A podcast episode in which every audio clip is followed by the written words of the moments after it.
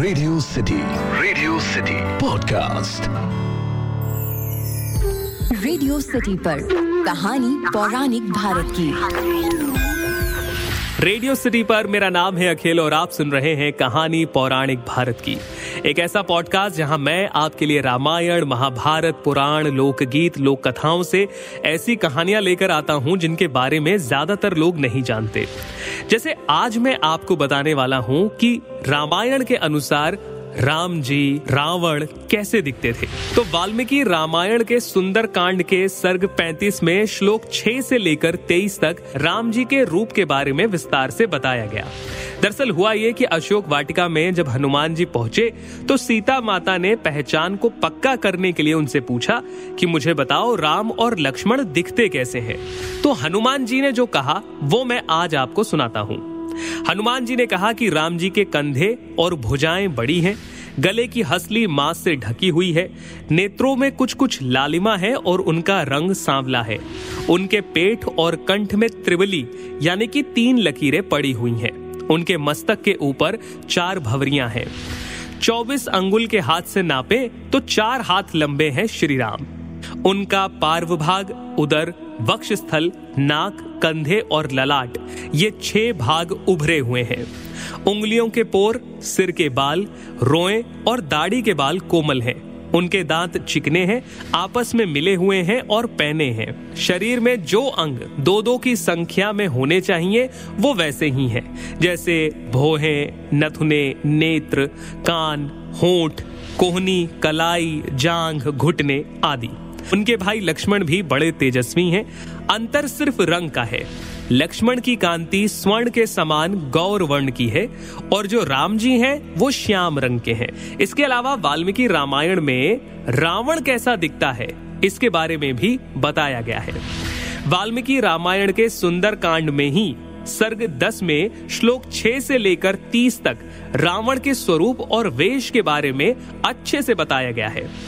जब सीता की खोज में हनुमान जी पूरी लंका में घूम रहे होते हैं तो उन्हें अचानक एक महल दिखता है, जहाँ रावण सो रहा होता है। तो उनके रूप के बारे में जो बताया गया, वो ध्यान से सुनिए।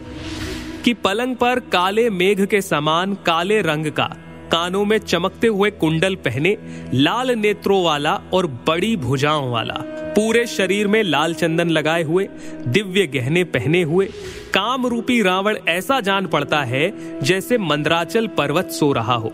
उसकी दोनों भुजाओं पर ऐरावत हाथी के दांतों से लगी चोट के निशान, कंधों पर वज्र लगने के निशान और सुदर्शन चक्र लगने के भी निशान दिखाई देते हैं।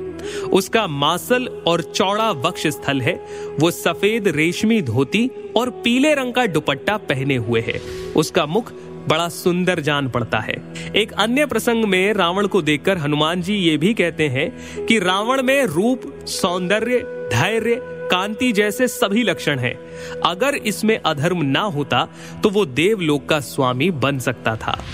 वैसे वाल्मीकि रामायण के अन्य किरदार, जैसे हनुमान जी के बारे में भी बताया गया है कि विद्युत पुंज की तरह ललाई लिए भूरा रंग है हनुमान जी का। सफ़ेद कपड़े पहने हुए हनुमान जी पर सीता जी की दृष्टि पड़ती है। उन्होंने देखा कि अरुण कांति से प्रकाशित एक विनीत और प्रियवादी वानर डालियों के बीच में बैठा है। उसके नेत्र तपाए हुए सोने की तरह चमकते हैं। वैसे हनुमान जी किस तरह से दिखते हैं, इसके बारे में कुछ कुछ विवरण हनुमान चालीसा में भी मिलता है। जैसे, हाथ वज्र और ध्वजा विराजे, कांधे मूज जनेऊ साजे। हनुमान जी के अलावा मंदोदरी के लिए वाल्मीकि रामायण में लिखा है कि उनका रंग गोरा, शरीर की कांति सोने के समान है। मणियों और मोतियों से जड़े आभूषणों को पहने हुए, वो सुंदर स्त्री रावण के महल को अलंकृत करती है। ये भी सुंदर कांड के दसवें सर्ग में लिखा है। तो ये था हमारा आज का पॉडकास्ट जिसमें मैंने आपको बताया कि वाल्मीकि रामायण के सुंदर कांड के अनुसार राम जी और रावण कैसे दिखते हैं। आपको ये पॉडकास्ट कैसा लगा, मुझे ज़रूर बताइए। इंस्टाग्राम पर मैं हूँ आरजे अखिल के नाम से। आप चाहें तो ईमेल भी कर सकते हैं podcast at my radio city पर। फ़िलहाल के लिए इतना ही, सुनते रहिए रेडियो सिटी मेरा नाम है अखिल। रेडियो सिटी पर, कहानी पौराणिक भारत की।